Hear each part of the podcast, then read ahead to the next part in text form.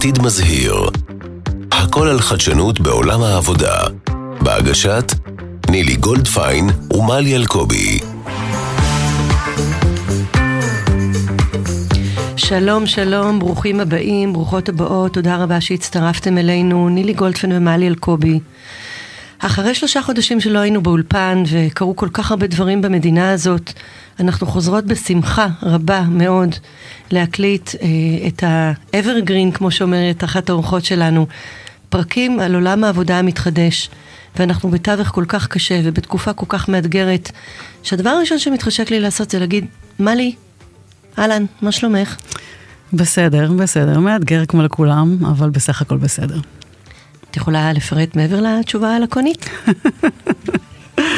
חוזרים לשגרה, וחוזרים לשגרה ומנסים, אני, אני אישית מנסה כן לעשות גם אפילו דברים חדשים, אפרופו עולם העבודה החדש, אני אפילו אספר בהקשר שלנו, שבערך שבוע לפני המלחמה, סיימתי לעבוד על פרויקט חדש שאני עובדת עליו הרבה מאוד זמן, ואז פרצה המלחמה ושמתי אותו בצד, כי יש לו אלמנטים שלא מתאימים לרוח התקופה, מכל מיני סיבות, ולפני חודש וחצי החלטתי שאני כן חוזרת אליו, לא רק חוזרת לשגרה הרגילה, שכולנו חייבים, כי אנחנו חייבים, אלא דווקא כן למקום הזה של הפיתוח האישי, של הדברים החדשים. ואמרתי, כמו ברוב פרקים שדיברנו עליהם ולמדנו את זה, איך אני לוקחת משהו אחד אפילו ספציפי, עושה את ההתאמה ואת השינוי, מבחינת הגמישות, שכן יתאים לתקופה. ואני חייבת להגיד שזה מילא אותי בכל כך הרבה אנרגיה, ואני אפילו חייבת להגיד שזה יוצא ממש בקרוב, בראשון לשני זה, זה פעם ראשונה קורה, המוצר החדש הזה שעבדתי עליו, מרגש. אז קודם כל אני נורא שמחה שאת מנצלת משבר להזדמנות, כי זה מה שאנחנו מנסות כל הזמן להטיף, וזה יהיה נורא לא מנומס ויפה מצידנו, אם אנחנו מטיפות למשהו ולא עושות אותו. נכון. אז אני רוצה להתחיל מדבר חשוב שגיליתי בשבועות האחרונים, בחודשים האחרונים, וזה הנושא הזה של חשיבות של קהילה ומערכות יחסים. אני לצערי הרב, אנשים שנמצאים פה באולפן יודעים, אבל אני הגעתי עכשיו להקלטה משבעה של בן של חברה הכי טובה שלי, ה-בי אף אף שלי, סרן רון אפרימי, הוא נהרג שבוע שעבר בעזה, ואנחנו יושבים בשבעה ומגיעים המון המון המון אנשים, ושואלים את כולם במשפחה מה אתם צריכים. ואומרים מה שאנחנו הכי צריכים אנחנו לא נוכל לקבל, אבל אם כולם כבר פה, מה שאנחנו צריכים זה מערכות יחסים וחיבוק. נכון, ואני בטוחה שאת נותנת להם הרבה, הרבה כוח, ו... ואנחנו משתתפים בצערך, נילי. תודה, בצער כולנו על כל הילדים היפים והילדות היפות שהלכו לנו בחודשים האלה, אבל כמו שאת אומרת, אנחנו שומרים על רציפות תפקודית, ואנחנו רוצים לשמור על הרציפות התפקודית גם בארגונים שלנו, וגם במדינה שלנו. ואני רוצה להציג את האורחת שלנו היום, דרך עיניים חשובות של רציפות תפקודית. אחד הדברים שהישראלים תמיד אומרים, זה שאין לנו ארץ אחרת ואנחנו מאוהבים במדינה שלנו, אבל מה זה כיף לברוח מדי פעם? לנשום אוויר פסגות, לנוח קצת מה, מה, מה הדבר הדחוס הזה שנקרא מדינת ישראל.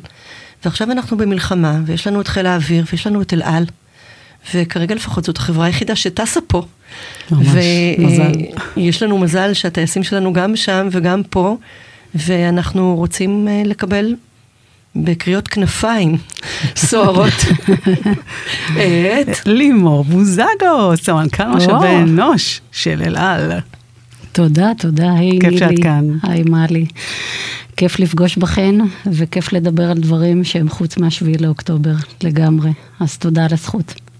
אז בואי נתחיל מזה שאת קצת תספרי לנו עלייך, ואני אשמח אם תספרי לנו עלייך גם על הקריירה הקודמת שלך, כי עכשיו זה קשור. אז תתני לנו איזה כמה קוריוזים מהקשר.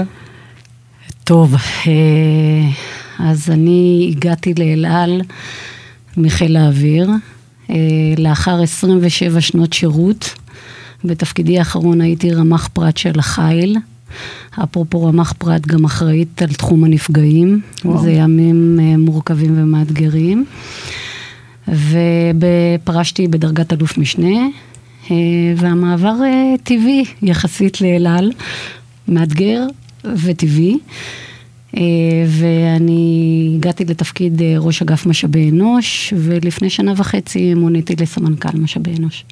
מדהים, מרשים, איזה קריירה. אז לפני שאנחנו נכנסות למהות של התפקיד ולמהות של אל על, בואי תגידי כמה מילים בכל זאת על התקופה של אל על ומלחמה, כי אלא על זה מין חברה כזאת שכל הישראלים אוהבים להתעסק איתה כאילו זה שלהם מהבית, לטובה ולרעה, כאילו, זה יחסי שנאה כזה. אז לפני שנתעסק עם זה בכל זאת, המלחמה פוגשת אתכם עם טייסים שטסים גם בחיל האוויר וגם באל על, אל על היא החברה היחידה שטסה. תספרי כמה מילים על האתגר המשברי, שבטח יקרה לנו עוד כמה פעמים בעשרות שנים הקרובות, לפני שנכנסים לאל על עצמו. אז קודם כל נכנסנו אחרת למלחמה, כי איך אני אומרת, משבר הוא משבר הוא משבר, וזה כמו שריר. אחרי המשבר הכי גדול שהיה לנו, שזה הקורונה, בעולם התעופה בכלל ובטח לאל על, ואנחנו למודי משברים, אנחנו בעצם נכנסים עם חוסן. זה קודם כל אנחנו מיד פותחים כמו בצבא חמ"ל עם פרוטוקול חירום שכל האנשים יושבים סביב השולחן ואנחנו בסינרגיה כדי להיות מאוד מאוד אדוקים ומאוד אג'ילים ולתת מענה למקום כדי לא להיות מדינה במצור. ואנחנו מוצאים את עצמנו בסיטואציות הזויות שאני לא נתקלתי בהן בעבר, אבל בוודאי זה אחרי חופשת חול המועד, חצי מהאזרחים נמצאים בחול, אפרופו, וחצי זרים גם נמצאים כאן שרוצים לברוח. וואו, חשבתי על זה, נכון. כולל צליינים וכולל, באמת, ראינו ומבועלים ורוצים לחזור למדינות שלהם. ואנחנו מבינים שאנחנו צריכים לפעול מאוד מאוד מהר. אז אנחנו מוצאים את עצמנו בתפקידים שלא חשבנו שיהיו לנו, לתעדף צווי שמונה, לתת מענה למשפחות של פצועים והרוגים, ובהמשך בהמשך גם לתת מענה לכל מטה החטופים, כדי להטיס אותם למסעות הסברה. אז אנחנו צריכים להיות מאוד מאוד אג'ילים, דרך אגב זה פוגש אותנו עם חוסן אפרופו, גם בהיבט של האמון למול הוועדים, למול הנציגויות, ואנחנו מבינים שאנחנו אה, בעצם פורצים כל מסגרת אפשרית, אה, הסכמים, כי אנחנו צריכים להיות קודם כל כאזרחים, כולם רוצים להיות במקום הזה של לעזור ולעשות את הכל, וגם אצלנו עשרה אחוז מהעובדים הם אה, מגויסים בצווי שמונה בעצמם. וואו. אם זה מכוני מטוסים, בתחזוקה והנדסה, זה לא תפקידים שקיימים במקומות אחרים, ואפשר לתת לזה מענה, או טייסים, שאנחנו צריכים לתאם עם חיל האוויר, כדי שהם יבינו, כדי שלא נהיה מדינה במצור, זה שאנחנו צריכים לחלוק ביחד. וואו. אז אנחנו מתאמים עמדות, וככה טייס יכול למצוא את עצמו, שהוא תוקף בחזית הצפונית או בעזה, ו... ולמחרת מחזיר צליינים לצ'ילה. או מביא מילואימניקים, מדרום אמריקה, נכון? לא, אנחנו לא טסים לדרום אמריקה, אבל היעדים שאנחנו טסים עליהם. אבל הבאתם אנשי מילואים, נכון? זה, את מדברת על הקורונה, בטיסות החילוץ. לא, אני מדברת עכשיו על המלחמה. עכשיו... אלה של הצווי שמונה. מבנקוק, מארצות הברית. אוקיי, כן, זה מה שהתכוונתי, לא ספק. דרום אמריקה כטייפקאסט לטיול אחרי צבא. לגמרי, לגמרי. עשינו טיסות חילוץ. אני רוצה לדבר רגע על זה, בהקשר של מחקר מעניין שהתפרסם עכשיו, זה בעצם ספר חדש, של מי שכתב את הספר המפורסם, Startup Nation, זה שני אמריקאים יהודים, דן סינור ושאול זינגר.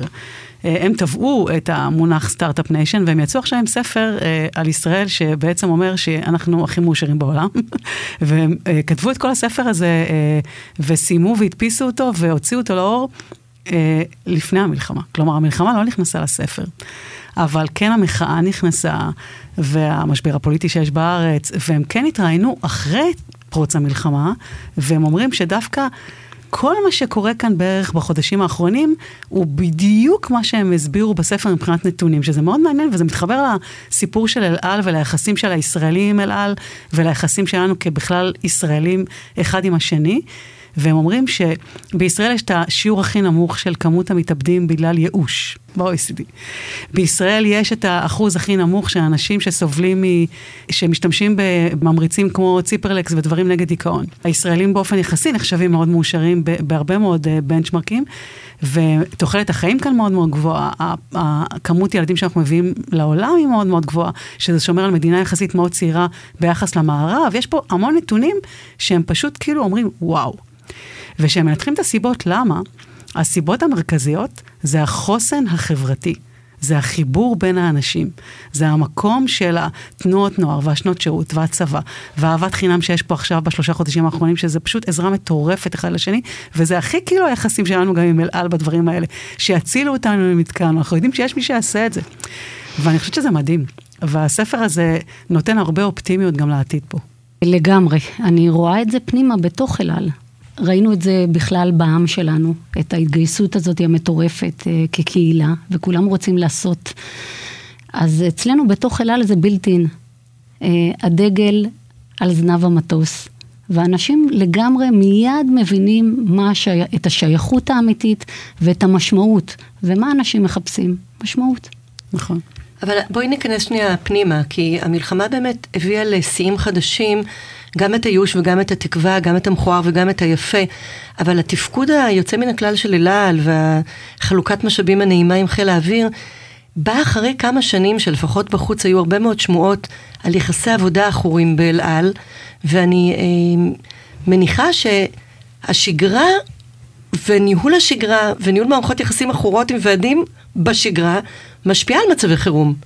אז אולי תדברי קצת על יחסי העבודה של אלעל, על הכיסאות ההפוכים וכוסות הקפה על השולחן, התמונות המפורסמות מהעיתונים. טוב, אני לא רוצה להיזכר בתקופות כאלה אחרות בעבר, אבל אני בהחלט רוצה לקחת את התפיסת עולם שלי. אני לא מדברת יחסי עבודה, אני מדברת עבודה ביחסים. זה היפוך מילים שבעצם מתמצת את תפיסת העולם על החיבור בין האנשים לארגון. זה כמו במערכת יחסים, שבעצם האבני יסוד המאוד אותנטיות זה אמון, כמו בכלל במערכת יחסים בין אנשים, אותנטיות ושקיפות. עכשיו, זה לעבוד בזה ביום יום, זה באמת לעבוד בזה, ויש לי ארבעה מגזרים, והם לא פריירים, בוא נאמר, וזה מורכב, זה נכון, זה הכי קשה, זה הכי אמיץ, והכי ארוך, אבל זאת הדרך. אין דרך אחרת, אלא לדבר יחסים, ובוודאי במקום כמו עבודה מאורגנת ונציגויות עובדים. ואני בהחלט בהחלט מאמינה, שטובת החברה וטובת האנשים חד הם. תתני קצת דוגמאות, כי זה עדיין ברמת סיסמה, ואנחנו רוצות להשתכנע. אז קודם כל, הקורונה, שבאמת הכניסה אותנו למצב אה, כאוטי, זה בהחלט היה game changer אה, לחלוטין, כל מה שידענו כבר לא היה רלוונטי, והחוסר ודאות הוא היה, הוא הלך ונמשך ללא סוף, מצאנו את עצמנו בעצם במלחמת הישרדות אמיתית, שדרך אגב גם האנשים באלעל לא חשבו שזה יקרה להם, ב-שבעים וחמש שנה אף אחד לא הלך הביתה. והם תמיד חשבו שהממשלה או המדינה יצילו אותם, ופתאום מצאנו את עצמנו יחד, אנחנו והוועדים, ואנחנו מבינים שאנחנו צריכים לעשות הכל, כדי שהחברה האהובה שלנו תשרוד. אז איך אני אומרת, כמו במערכת יחסים, כשרואים בין לוחמים, אז זה בדיוק אותו דבר. אתה, אחרי שהיינו בשוחות, ואכלנו מאותו מסטינג, מה שנקרא, אנחנו מדברים עם העיניים.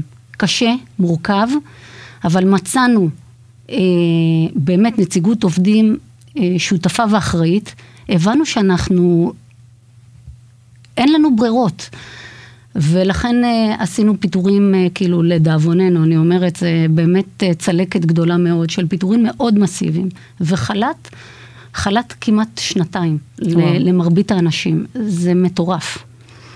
אז זה מה שהביא גם לאחר מכן, גם דרך אגב בשביעי לאוקטובר, מערכת יחסים שהיא מערכת אחרת, אומרים את הדברים, walk the talk. יפה. בואי תתני דוגמה ל-walk the talk. משהו שהוועד נתן כאילו לחברה, ומשהו שהחברה נתנה לוועד. כי כן נדרשים פה באמת אה, ויתורים אמיתיים, זה לא חרטה, זה לא מילים. זה צריך להחזיק מים. תראי, הדבר הראשון במעלה, כשקרה לנו אה, מיד אה, בתום הקורונה, זה שהשמיים התבהרו לנו בבת אחת. הביקושים חזרו להיות מאפס למאה, ו... ואנחנו צריכים לראות איך אנחנו נותנים מענה, ואנחנו בהסכמי התייעלות, והסכמי התייעלות לא נותנים מענה לתוכנית המסחרית המאוד מאתגרת ושאפתנית שאנחנו צריכים לעמוד בה. אז אנחנו מבינים שאנחנו נכנסים מהר מהר לחדר, להרבה הרבה לילות, עם ארבעה מגזרים אחד אחרי השני, בתחילת טייסים, לאחר מכן תחזוקה והנדסה, מנהלי, ואחר כך הדיילים. ואנחנו עושים הסכמים, עוגנים, שקופים, שבו גם אנחנו נותנים, וגם הם מאפשרים לנו גמישות ניהולית ותפעולית. וזה בסט שלם בכל אחד מההסכמים, כדי להביא אותנו למקום אחר, וגם למקום שבו אנחנו נמצאים היום. איפה אתם נמצאים היום?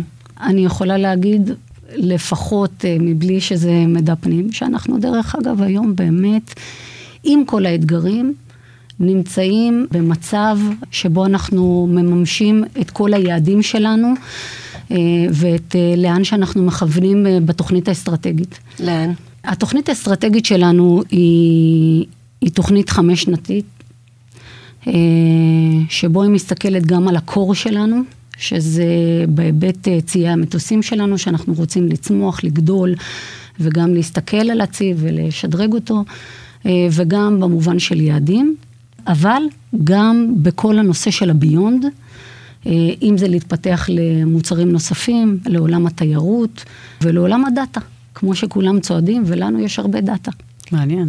אז תגידי, עכשיו כשאת, אחרי התקופה המאוד מאוד אינטנסיבית של המלחמה, ועדיין זנבות של קורונה, את יכולה לתת לנו דוגמה אחת של חוויה שאת חווית, כסמנכ"ל משאבי אנוש, שהיא איזה סי כזה, שאת יכולה לשתף סיפור, על הסיפור הזה של עבודה ביחסים. בתשעה חודשים, שבעה הסכמים, אתה יוצא מטורלל, באמת.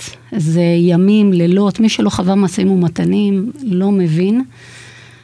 ואני זוכרת שאחד מיושבי ראש הוועדים בא אליי ואמר, אנשים חותמים הסכמים, אנחנו קראתנו ברית. וואו. וזה אומר הכל, כי אנחנו יכולים באישון לילה לנסח כל מיני דברים, ואולי גם לשגות, אבל אנחנו יודעים למה התכוונו, ועל רמת האמון. ואני יכולה להגיד את איך כשהגעתי בתחילת הדרך, וחשבתי שאני אלוף משנה עם עוז ועיזוז, ואמרתי להם אמירה, והם אמרו, תחתמי לי. אמרתי להם, מה זאת אומרת, תחתמי לי, אני... אני אמרתי. אז את מבינה מה זה אומר, זה אומנם אה, חמש שנים, mm-hmm. אבל זה כמו עידן אחר. מדהים, אני חושבת שמה שאת מתארת, גם בתחילת השיחה שלנו וגם עכשיו, מזכיר לי, אה, בבית של מערכות יחסים, עשיתי קורס, דיברתי עליו כבר כמה פעמים פה בפודקאסט, שנקרא Intimate Relationship באוסטרליה. מערכות יחסים אינטימיות, וזה אחד הקורסים אר או איי, כאילו עד היום. והמרצה פתחה את הקורס בלהסביר את ההבדל בין מערכות יחסים שהם exchange relationship, שזה נגיד בעולם העבודה, תן וכך, אתה טוב, תישאר, אתה לא טוב, שלום, לא תשלם לי כמו שצריך, שלום, ביי ביי, ברור. ומערכות יחסים לטווח ארוך, שהם לא בהכרח exchange על הרגע, הם לטווח ארוך, שזה בבית, בחיים הפרטיים שלנו, במשפחה, בחברים. ו... והרבה פעמים אנשים מתבלבלים בין המערכות יחסים האלה, ואז הם מתאכזבים. ודווקא בתיאור שלך, וגם בסיפור שלנו על, על ישראל כמדינה, ועל השילוב בין הצבא לבין אל על, וכל מה שקורה פה, קצת הכל מתערבב. במובן מסוים, ואני חושבת שהמשבר גם של השבעה באוקטובר קצת גם שם את זה בפנים, אין כאלה דבר רק כזה או רק כזה. בסוף, אנחנו לפעמים צריכים להרבב את המערכות יחסים האלה. ובעולם העבודה, בטח עולם העבודה החדש, שהוא... מאוד כאוטי ומאוד מאתגר, ויהיו לנו עוד אתגרים, אנחנו צריכים לשים גם מערכות יחסים לטווח ארוך, כמו שאמרת ברית, גם בעולם העבודה הרגיל שלנו, כי לפעמים אנחנו פחות אנשים בגלל המילואים, ומחר בבוקר זה חופשת לידה, ומחרתיים זה בגלל שה-איי איי החליף חלק מהצוות שלנו, ואנחנו צריכים לתת גיבוי ולעזור לבן אדם הזה למצוא עבודה. וזה שם אותנו במקום הזה של האנושיות בתוך עולם העבודה, בצורה מאוד דרמטית. ואני חושבת שאתם... פשוט התחלתם לעשות את זה מתוך המשברים, אבל זה בדיוק מה שאתם עושים. יותר מזה אני אגיד. זה דומה לתפיסת הפיקוד שלי מ-עשרים ושבע שנים. אני חושבת שהכי קרוב לדרך הנעלה, זה תפיסת ההורות. אני באמת, באמת אוהבת את האנשים האלה, מכל הלב. ומצאתי אנשים מדהימים. יש אנשים מופלאים באלעל, הם באמת הסיקרט סוס האמיתי. ואלעל זורמת להם בעורקים, הם גאים ואוהבים אותה, ולא בכדי הם מתחברים גם לסלוגן הכי בבית בעולם. זה, זה אומר לעבוד מאוד מאוד קשה בעבורם, כי אני חושבת שהם מאוד מאוד ראויים לזה. במיוחד אחרי כל מה שהם עברו. שאנחנו נהיה ראויים להם. נכון. אז אנחנו צריכות לסכם, תמיד זה עובר לנו נורא נורא מהר. אז לימור, אם את uh, צריכה לתת טיפ למאזינים שלנו, אנחנו uh, מואזנים גם על ידי ארגונים, גם על ידי מנהלות ומנהלים, וגם על ידי אנשים בארץ הזאת. תני טיפ אחד על לעבוד ביחסים, כשאנחנו מדברים על עולם העבודה. אז uh, כמו שכבר אמרתי, מה אנשים מחפשים? זה באמת חזרה ליסודות. דווקא בתקופה הזאת אנחנו רוצים לחזור חזרה ליסודות, בחיל אוויר זה נקרא Back to Basic. מה אנשים מחפשים? תפיסת משאבי האנוש במשפט הכי פשוט שיש. אנשים רוצים להיות שייכים, להיות משמעותיים, משפיעים, שירו אותם, ושהם שייכים למשהו שהוא גדול מהם. אז אלא לי משהו שגדול, כי אה, הדגל של המדינה האהובה שלנו על זדם ומטוס, ובכל השאר אנחנו עובדים מאוד מאוד קשה כדי שהם ירגישו את זה, כדי לספק להם את הסביבה הזאת. לגמרי. מעלי, טיפ? טיפ בהיבט הזה. של יחסים אינטימיים בעולם העבודה החדש? אני לא יודעת אם יש לי טיפ שעונה על הקטגוריה הזאת, אבל אני אחזור עוד פעם לספר שסיפרתי עליו בהתחלה, על המחקר הישראלי עם העושר, ואחד הדברים שככה מאוד אהבתי, זה שהוא אמר שהישראלים עושים כל יום שישי ארוחת חג מולד. שאמרתי, וואו, זה נכון. אנחנו כאילו מתאחדים, אנחנו כאילו רואים את המשפחות הרבה, וזה לפעמים בלתי נסבל, דביק. אבל זה וואו.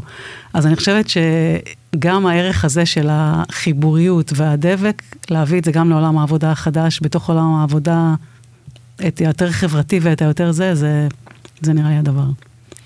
אז אני אסגור עם זה שיצא לי לדבר עם הרבה מנכ"לים בחודשים האחרונים.